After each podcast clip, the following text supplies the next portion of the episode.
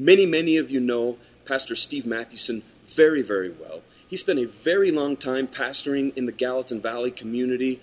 He left several years ago, and just so you know, the Gallatin Valley church community is worse off with Steve gone than we were when he was here. We miss him dearly, but we're so delighted that he's serving God on the shores of Lake Michigan in Chicago, leading and pastoring a fantastic church there. And every once in a while, Steve comes back because he wants to fish our blue ribbon trout streams. It's in his blood. And when he comes back, he always says, Brian, I would love to be with the Journey Church family. And I say, every time I can say yes, I say, we would love to have you, Steve. And so Steve's with us here today. And so, Steve, would you please take the stage and the Journey Church family and community, would you please welcome Steve very warmly? Give him your very best attention, your very best ear as Steve opens the Word of God today and teaches us. I love you all. I look forward to seeing you soon. Have a fantastic weekend. And Steve, thank you again for being here.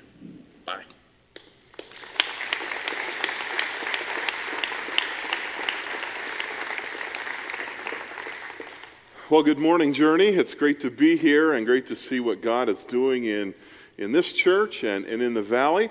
Uh, we are uh, beginning a week of vacation. I was uh, teaching last week at Denver Seminary, and we figured out we had one week this summer where we could take vacation, and that's because uh, we still have a high schooler. Our youngest Luke is going to be a junior, and uh, our life revolves around his schedule, and because he uh, plays high school basketball and football, in, in the Chicago area. I mean, that is, is such a big deal. And uh, basically, he has one week off this summer.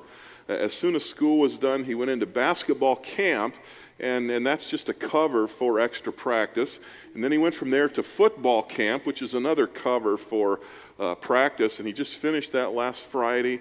And uh, he has the next week off, and then he'll go back and into the real football practice. So uh, this is our only shot for a family vacation. Uh, so we, uh, uh, Priscilla and Luke flew into Denver, joined me Friday, and we made the drive here, and we'll head to Idaho to be with my wife's, wife's folks. But it's, it's great to stop and, and be here. And, and Brian asked me if I could share uh, this weekend, and I felt kind of honored because I've actually gotten to speak at Journey uh, two different months. Uh, that would be last night and, and, then today. So I, I wrapped up August and or July and started August today. Uh, but it's, uh, it's just great to be with you. Uh, a while ago, I was reading a, a fascinating story about a, a, Mexican artist by the name of Frida Kahlo. Uh, Frida Kahlo died in 1954, but uh, her life was really marked by pain and, and tragedy. Uh, she had polio, ended up with a broken spine, and many of her years of life were lived in chronic pain and that pain just got worse as she got older. But a few months before she died, she finished a, a painting. And I'm fascinated with her painting because it's, it's simply uh, watermelons. And what can you do with a few watermelons? Well, she painted this oil still life. And at the, the bottom of that painting, in, in one of the watermelons, she carved in the phrase, the Spanish phrase, Viva la vida, uh, which uh, roughly translated into English means long live life. And I thought that was fascinating. I mean, here is a woman who is, is suffering from chronic pain, and she's about ready to die, but she says, I want to live. You know, long live life. And really, isn't that our cry? It's interesting that a few years ago, uh, a musician by the name of Chris Martin, a lead singer for Coldplay, uh, saw this painting and he was so struck by it that he wrote uh, the, the song that I, I, think a couple of years ago uh, won some uh, Grammys. Uh, heard it on the, the radio yesterday Viva la Vida. And he, he wrote that because he was so inspired by this painting. And I think this painting and that, uh, and that phrase really captures our desire to live forever.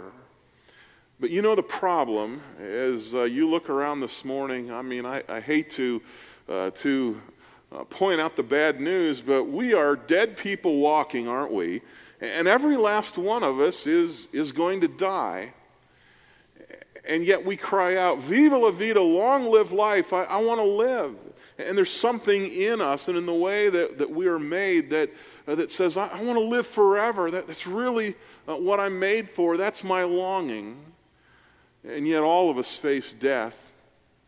But I want to talk this morning about some good news, the good news that uh, we read in Scripture, and that is that, uh, that one day, uh, you and I, if we are in Christ, that we can look forward to uh, living again because the Bible talks about resurrection. And this morning, I'd like to uh, spend some time in a, in a wonderful letter that uh, a church leader by the name of Paul wrote to an ancient church in Rome. And as he's writing this letter, though God's Spirit is working, and he ends up uh, writing what, what becomes part of Scripture. And in Romans chapter 8, Paul has uh, some things to say about resurrection and about the impact that makes on our lives, and in fact, how resurrection changes everything. Uh, Romans chapter 8, let me start by reading verses 10 and 11, so you can turn there in your Bibles or just follow this on the screens. But in Romans 8, 10 and 11, Paul says this. He says, But if Christ is in you, your body is dead because of sin, yet your spirit is alive because of righteousness. And if the spirit of him who raised Jesus from the dead is living in you, he who raised Christ from the dead, and, and here comes the good news. It said, He will also give life to your mortal bodies and that's talking about resurrection. He will also give life to your mortal bodies through his Spirit who lives in you. So that is a, a, fantastic promise and an encouragement that if you belong to Christ, if you are connected to him, that you will be raised to life just like Jesus was. He was the first person to be raised from death. And the Bible says that He's the first fruits. He's just the beginning of many, many people who will be raised. And if you are connected to Christ, that is your destiny. And as you may be able to tell, I, I haven't gotten over Easter this year. I know Easter is uh, several weeks in the rearview mirror, but I don't know, for some reason this year I was just captured by, by Easter and resurrection. And sometimes that's the, the, the only time when we talk about the resurrection, but uh, I've been uh, reading and thinking and studying about resurrection since then because it is, it is so central to who we are as Christ followers. And I want to think this morning with you about the resurrection. And I want to answer a couple of questions. And the second one is where, where we're really aiming this morning. But the first question, uh, what we have to be clear on this, and the first question is what exactly is this resurrection? Jesus was raised, uh, we will be raised from death, but what exactly is that? And once we nail that down, once we understand that, then the second question has to do with, uh, with the changes that that makes. And we want to ask, what exactly does the resurrection change? I mean, why get so excited about it? And so we're going to look at those questions this morning. So, first of all, what exactly is the resurrection? Uh, Paul talked about that here. He said that, uh, that uh, if the Spirit who raised Jesus from the dead is living in you, he who raised Christ from the dead will do the same for you. He's going to give life to your mortal bodies. Uh, you and I will be raised. It's interesting that he uses a, a, word picture, or, or every time you see the word resurrection in the New Testament, it's a really fascinating word picture. I like to remind people that when the Bible was written, it wasn't written in English, but uh, the Old Testament part of the Bible was written primarily in Hebrew. The New Testament was written in Greek. And in the, the Greek language, the word resurrection is a picture word that means standing up. And I love that. Uh, the, the idea of a, of a body standing up and, and coming back to life. And that's what resurrection is. Uh, resurrection is being raised to life in bodies that will never decay and that will never die. Bodies that are, are, just like Jesus' body is. And I have to admit, I, I don't know all that that means. Bible doesn't give us all the details. When you think about Jesus being raised, I mean, we, we know that in his resurrected body, he passed through doors, and I, I wonder if we won't be able to do that or some other cool things like that, but at least to know now that, that we'll have bodies that won't die or decay. Now, so that's what resurrection is. However, there's a lot of confusion in our culture about resurrection, so we had to take just a couple of minutes and, and identify what the resurrection is not. Uh, because there are some uh, rather strange ideas about what happens when we die. So, very, very quickly, four uh, things that resurrection is not. Uh, number one, it is not annihilation. And some people that I talk to believe that when we die, that is it. Uh, we are, we're through, we're, we're finished, there's no more existence. Uh, this life is all there is. And the Bible doesn't teach that, it doesn't teach annihilation. Nor does the Bible teach reincarnation. Uh, resurrection is not reincarnation. Uh, but a lot of people, when they hear resurrection, they confuse the two.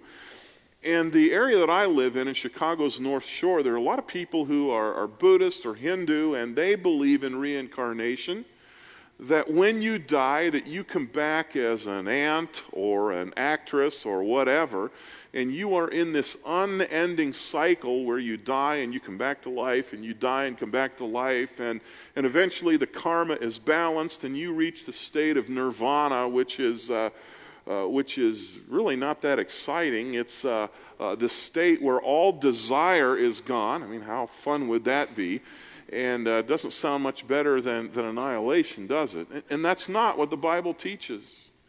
Resurrection is not reincarnation. I think there's something else we have to understand that resurrection is not disembodied existence.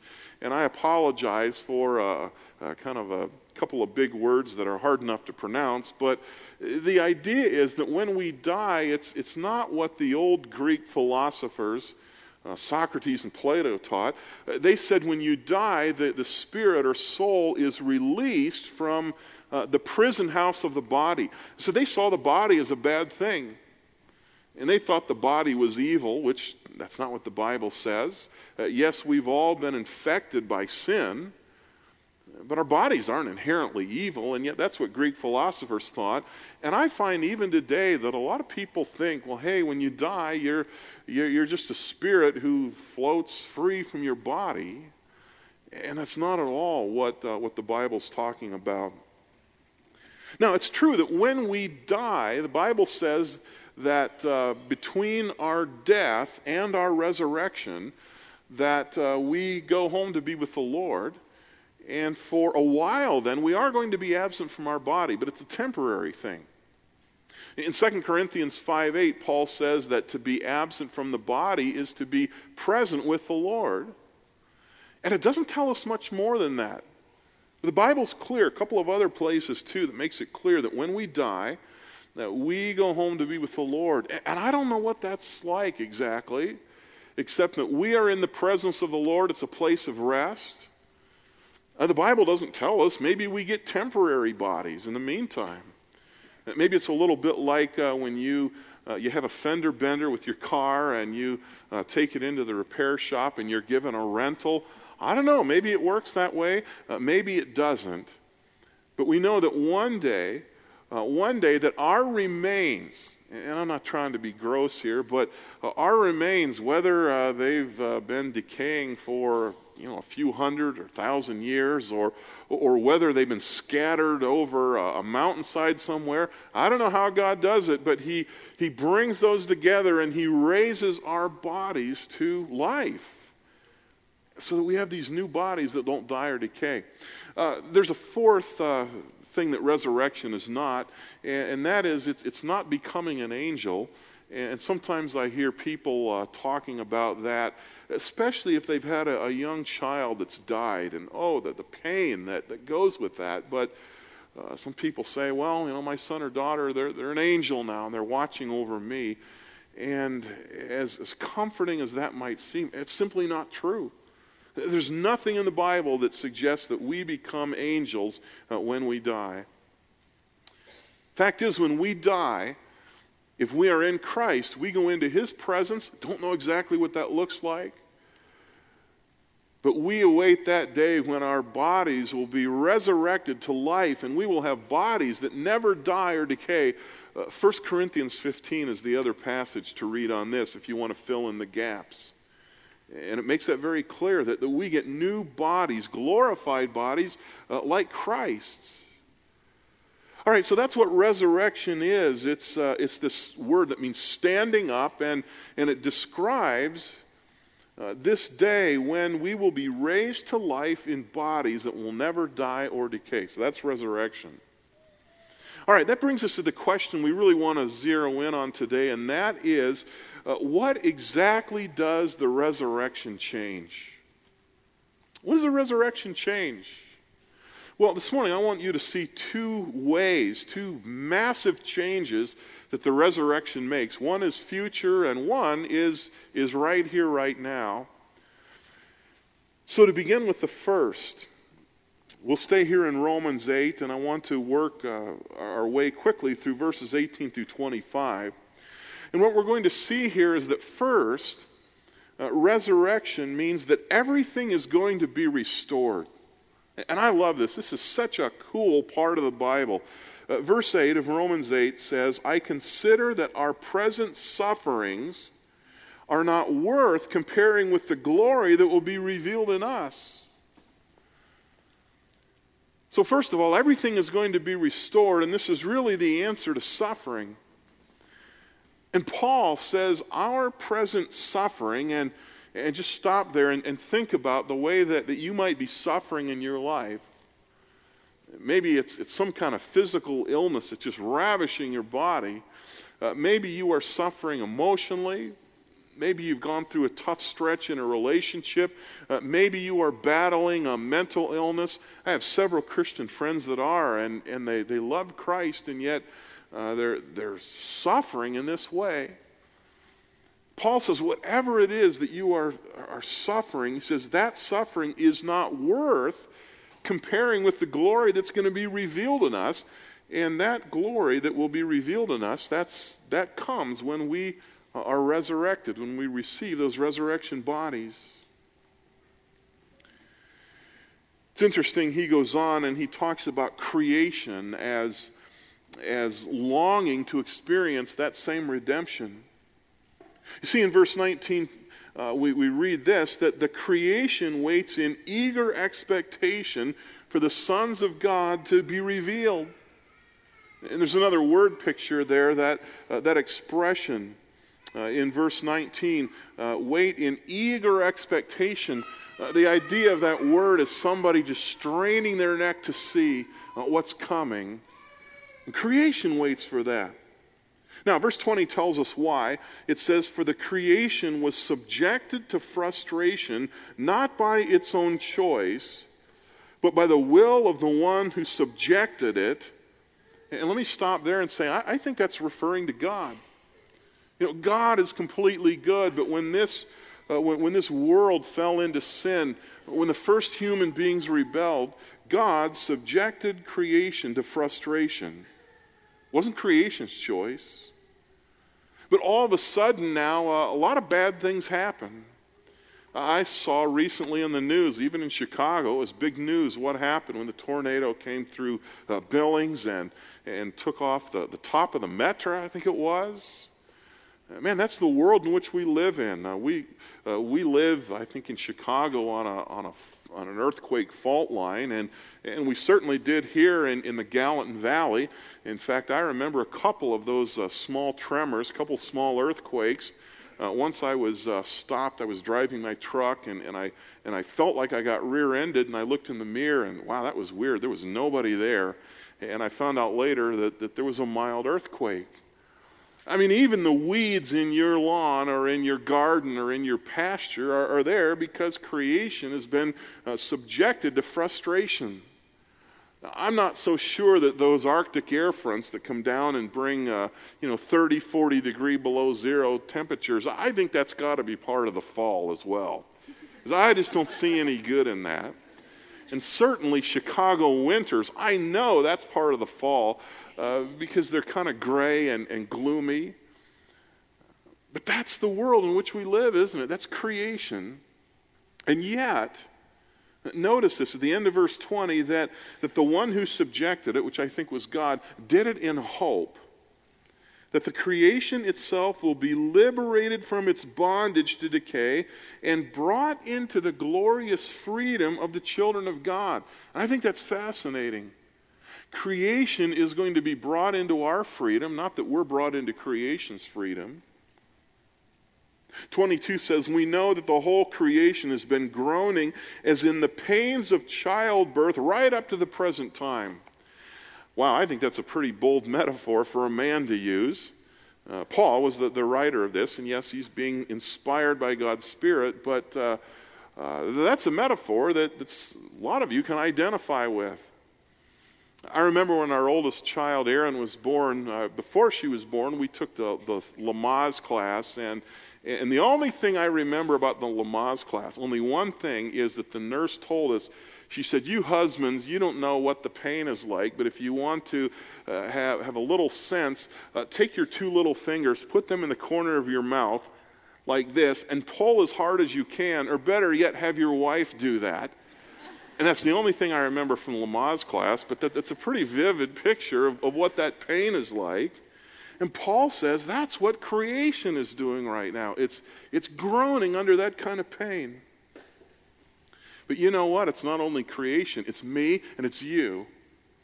Because in verse 23, Paul says, Not only so, but we ourselves who have the first fruits of the Spirit groan inwardly as we eagerly await the uh, adoption as sons, which is then, he says, the redemption of our bodies. He's talking about resurrection. It's right there. You know, we can't wait for that to happen. For in this we hope, verse 24. For in this hope we were saved, but hope that is seen is no hope at all. Who hopes for what he already has? But if we hope for what we do not yet have, we wait for it patiently. And what we're waiting for is that time when, when we will have our bodies raised to life, bodies that will never die, bodies that will never decay, and we will live on a restored earth. By the way, the, the Bible talks a lot about the new heaven and the new earth. That God is going to make everything new. And, and we need that encouragement because right now, even though we might cry out, Viva la vida, long live life, fact is, we really don't want to live long lives if it's going to be like this, do we? A while ago, I decided that uh, because a lot of uh, a lot of young folks in our community are, are, reading all these vampire novels and going to vampire movies that I, I better get up to speed on that. So I went in Barnes and Noble one day and I read Twilight. Actually, I read the first three chapters and uh, kind of an interesting, good story. And, and then um, I, I, skimmed a little bit and then I, I read the final two chapters. And it struck me that Twilight is, is all about immortality. And in this story, these vampires have immortality, and one of them is a hundred plus year old vampire named Edward Cullen, but he's a high school student. That, that can work out, I guess, if you're a vampire. Uh, hundred some years old. Looks like he's uh, 16. Looks like Zac Efron. I don't know uh, which character played him, but uh, I mean, this guy is a hunk. And and there's another vampire, or no, no, no, she's not a vampire, not at that point yet, uh, but her name is Bella. And at the end of the story, and I suppose I should say spoiler alert, but hey, this thing's been out for a while now. We're, we're several books and movies down the road, so if you haven't heard it, I'm sorry. Know, plug your ears. But at the end of the story, Bella asks Edward for the gift of immortality, eh, which we know that just it doesn't work that way in life, but, but in the story, she asks for the gift of immortality, and he says, No. And the reason for that, he says, You do not want immortality. You don't want to live forever in a world that is evil. And I thought, wow. Uh, you know, Stephenie Meyer, who's writing this, interesting to hear her worldview come through and to recognize that none of us want to live forever in a world that's, uh, that's marked by evil. I have a friend who, has who, who has a friend who's 90 years old. Uh, the guy who's 90 had a dad who lived to 104, and my friend said to the 90 year old, Hey, that's pretty cool. I bet you hope to be, uh, you know, alive and, and maybe past your dad. Maybe you could turn 105. And he goes, Oh, no, I hope I die in the next couple of years. And my friend goes, Whoa. He says, You got to understand, when my dad hit 100, he couldn't hear, he couldn't see, you know, he was in pain, it was miserable. We don't want to live forever in our current state, do we? In bodies that break down. You know what? The, the promise is that we're going to live forever, that we look forward to life in a restored earth, a new heaven and a new earth. By the way, when you read the Bible carefully, even 2 Peter chapter 3 verse 10 does not say that, that this world is going to be complete, completely destroyed. It's going to undergo destruction, but that destruction is really God remaking everything so that you and I can live in a world that has been restored, a restored earth. That's why I sometimes tell people, and I, I don't mean to uh, to shock people and to make them mad at me, but I sometimes tell people, I don't plan on living in heaven for eternity. Uh, of course not. I'm not going to live in heaven for eternity. Now, I'm going to go there when I die, but I'm going to live life on the, the new earth that God is going to create. We were created for earthly existence. And we will have earthly existence after our resurrection. And that's so cool. That's what's so cool about this. That, that all of the stuff that makes life so miserable is going to be gone. And Romans 8 is getting at that. Revelation 21, about verses 4 and 5, he gets at that. And I can't imagine how wonderful it will be to live life and not have to worry about cancer or car accidents or bad cholesterol or heart disease or divorce or broken relationships or people who betray you or depression and all of the things that make life miserable. The promise is that uh, if we are in Christ, we're going to be raised to life in bodies that never die or decay, and we will live on that restored earth. But there's a second change that I want to talk about for just a couple of minutes this morning. Because what we've talked about so far has to do with, uh, with what's out there, with what's coming. But I want you to realize that that impacts the present. And that a second thing that the resurrection changes is this that secondly, your work on earth has significance. Now, we need to go for a moment to the end of the other great chapter in the New Testament on resurrection, and that's 1 Corinthians 15. Uh, 1 Corinthians 15, and after a whole chapter talking about resurrection, at the very end, this is what Paul writes. He says, Therefore, in other words, based on everything I've told you about the resurrection, therefore, my dear brothers, stand firm. Let nothing move you. Always give yourselves fully to the work of the Lord, because you know that your labor in the Lord is not in vain. And I love that last line not in vain. In other words, it's not going to be empty. And, let's face it, sometimes in this life, when we're trying to serve Christ, and maybe you're trying to serve Christ through Journey Church, aren't there times when you say, you know, I'm just not sure that, uh, that I'm really making a difference? I'm not sure that what I'm doing is really significant. It just seems kind of empty, and it seems like it really doesn't matter. And isn't that one of our greatest fears?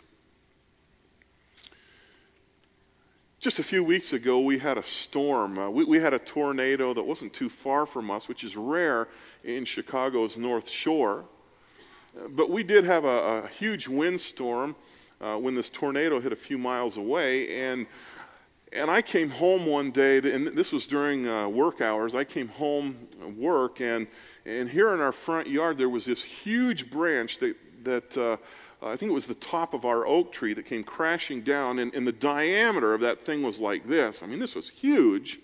So I, I got my chainsaw out and savaged a little bit of uh, firewood, and then I still had this huge brush pile that was about six feet tall and probably uh, 10 or 12 feet wide. And I had heard that our community, Libertyville, which is uh, reminds me a lot of Bozeman, except unfortunately we don't have mountains. Uh, but uh, Libertyville is a lot like Bozeman, and I had heard that the city of Libertyville, uh, when there were storms like this, that if you had branches that had come crashing down, that if you put this by the curb, that they would pick it up. And so I thought, great. And I spent two hours moving this brush pile uh, to the curb. And you say, well, why didn't uh, you, you, get your high school son to help? Well, he was in football camp, so I, I couldn't get his help. I moved this pile, took me two hours, and, and this is in the Midwest where it's, it's really humid. And finally, I've got that thing done. And then it occurred to me, you know, maybe I should call the city and, and just make sure that everything is good. So I called the city of Libertyville, said, okay, I've heard that, that you'll cart away my brush pile. I, have moved it all to the curb just like you wanted. Uh, anything else I need to do? And there was this really nice lady on the other end of the phone who said, Well, I'm, I'm sorry we don't do that. And I said, You what? I said, I just spent two hours moving this pile of, of brush right to the, the end of, of my you know, the end of my property right by the curb says, I'm sorry, uh, we don't do anything like that. And I think it took me about a day to get over that. I, I was so frustrated. But you know what? How about how about trying to get over years and decades of life of serving Christ and saying, you know what, is this really going anywhere? You know, I've contributed all this money to what Journey Church is doing, or or I've, I've invested in trying to make my neighborhood a better place. Talked to a lady after first service today who is, is going back to school working on her master's because she wants to make an impact for Christ in, in the classroom. And she said, Sometimes I, I wonder, is this really worth it? And that's why I love what Paul says. In light of the resurrection, he says, Dear brothers and sisters, he says, stand firm. Let nothing move you. Always give yourselves fully to the work of the Lord because you know that your labor in the Lord is not in vain. And by the way, it's not just talking about teaching Sunday school or serving on a, a music team like the phenomenal team that we had up here this morning. Uh, that's part of it. But you know what? Even in your neighborhood and even in your place of business, trying to impact people's lives and to share with them the message of Christ. And sometimes don't we don't we want to quit? Paul says, don't check out because your work on earth has significance. All right, we're almost done this morning, but before we wrap up, I, I want to make sure that, that you are sure that you belong to Christ and that you'll be raised. I mean, how do you know this morning? How can you be sure that that you belong to Christ because it's only those who are connected to Christ who, who have this future to look forward to and whose present perspective can totally be changed. So, how can you be sure? Well, at the beginning of this chapter, 1 Corinthians 15, uh, Paul makes it very clear, and he says that it's through belief in the gospel. It's through belief in the gospel that you are connected to Christ. This is what he writes. He says, Now, brothers, and he includes sisters there too. He says, I want to remind you of the gospel, a word that means good news. I want to remind you of the gospel I preached to you, which you received and on which you have taken your stand. By this gospel you are saved. If you hold firmly to the word I preached to you, otherwise you believed in vain. And he makes it very, very clear that, that we are connected to Christ uh, through faith. Faith here, uh, as in other places in the New Testament, means trust or dependence. So when we believe on Christ, it, it's not just something that happens in our minds that we agree intellectually, but it's actually a commitment of our entire person. We depend on Christ. And when we do that, uh, we will experience this salvation. Will, will be raised to life. Now, I want you to notice that this gospel that we believe on is, is the good news that Christ died and, and that he rose on the third day. I'm not going to read this passage, but at home today, you read 1 Corinthians 15, 3 to 8, and you'll see there are two parts to the gospel. Number one, Christ was, uh, was crucified, or he died for our sins. And number two, he was raised on the third day. Uh, both of those happened according to the scripture. Both of those were witnessed in history. Uh, the, the witness to Christ's death was his burial, and the witness to Christ's resurrection were 500 people. Paul said when he wrote this letter, most of them are still alive. You can go talk to them, but they were people who saw Jesus after he was raised to life. And if it was one or two, we might say, well, they ate something wrong for breakfast, or, or they just uh, they had some kind of a mental disease, or, or they just uh, tend to see things. But when you've got over 500 people and some reputable people in that group, uh, you can't dismiss that. You can be sure that you belong to Christ, that you've been raised, if, if you believe in that good news that Christ died for your sins and that he was raised to life to give you a future and to redeem your work here in the present. I'd like to wrap up this morning just by asking you to just to close your eyes for a moment, uh, just so you can uh, just have a moment of, of privacy, some space to think. I'm not going to ask you to do anything weird. I, I just want you to think for a moment. Uh, for those of you who are connected to Christ and, and you've made that commitment to Him, I, I just like you this morning to wrestle with this question for a moment. Question is, what do I need to continue doing that I've been tempted to quit? Because it just seems like um, I'm really not making a difference.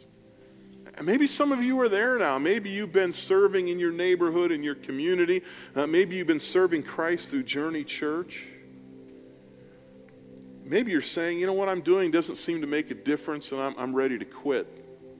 By the way, I'm not talking about uh, changing strategies. Sometimes we have to stop doing some things and, and pursue a different strategy, and, and that's fine. I'm talking about people who are ready to give up and, and ready to check out. And if you're there this morning, would you make that commitment to Christ right now as one of his children that you are going to continue to serve faithfully? Even though you don't see how your work is making a difference, but you'll do that in faith that, that God will use that. I want to talk to a second group of you. If you're here this morning and, and you're not connected to Christ, or if you're not sure, and maybe you're exploring Christianity and trying to figure out who Jesus is. I want to encourage you that you can be sure that you're connected to Christ and that you will be raised in the future to a new life. And that because of that resurrection, that what you're doing in the presence makes a difference. That can be true of you if you put your faith and your trust in Jesus Christ. You see, this relationship, this connection to Christ is not because we, we try harder and we, uh, we do more good works than bad works. You know, we could never do enough to earn God's favor. But the good news is we don't have to. Christ has done it for us by dying on the cross, by being raised to life. And so God can offer you his gift of eternal life, his gift of a relationship with himself if you put your faith in Him, and you might say today, well, well, how do I do that? Well, it's simply a commitment that you make to, to God. And, and even in your own heart, right where you're seated, you can cry out to Him and say something like this. You can say, God, I, I understand that even though I'm a good creation of yours, that, uh, that I've sinned like everybody else in the human race. And that separated me from you. But God, right now, I'm, I'm turning to Jesus. I'm, I'm turning from my past life, and I'm, I'm trusting Him in His death and in His resurrection to be made right with you. And if you do that today, the Bible says that, that you'll have that right standing before Him. Now, let me ask you to do this. Everybody's still got their eyes closed and, and just uh, uh, reflecting. If you've made that commitment today for the first time, I, would love to have you just just raise your hands so that, that I'll know that, kind of a, a way of, of making that commitment, and, and I'll, I'll pray for you. Uh, so if you've made, if you've taken that step today, great. See, one person has done that. Uh, any others this morning? Great. Someone else? Oh, that's wonderful. Way to go. That, that's the greatest decision you can make in your life. Uh, any others today? Let me encourage you if you've taken that step, and we had several last night that did, please come and talk to someone here at Journey. John Oakland, who was up here, uh, any, anyone here, and, and the worship team, one of the pastors back at Guest Central, and they can help you uh, continue to take steps because you're beginning a whole new journey. Let me pray for all of you. Father, I thank you for the gift of eternal life that you give us through your Son. Jesus who died for us and who was raised to life for us so that we can have a right standing before you. Father, thank you for your indescribable gift. And I pray that that gift will shape the way that we live our lives as followers of Christ. Lord, thank you for those who committed this morning, uh, who, who have begun this new life by putting their faith in Christ. Lord, thank you for them. And I pray that you'll help them as they move ahead. Father, again, thank you for your indescribable gift. It's in His name that we pray. Amen.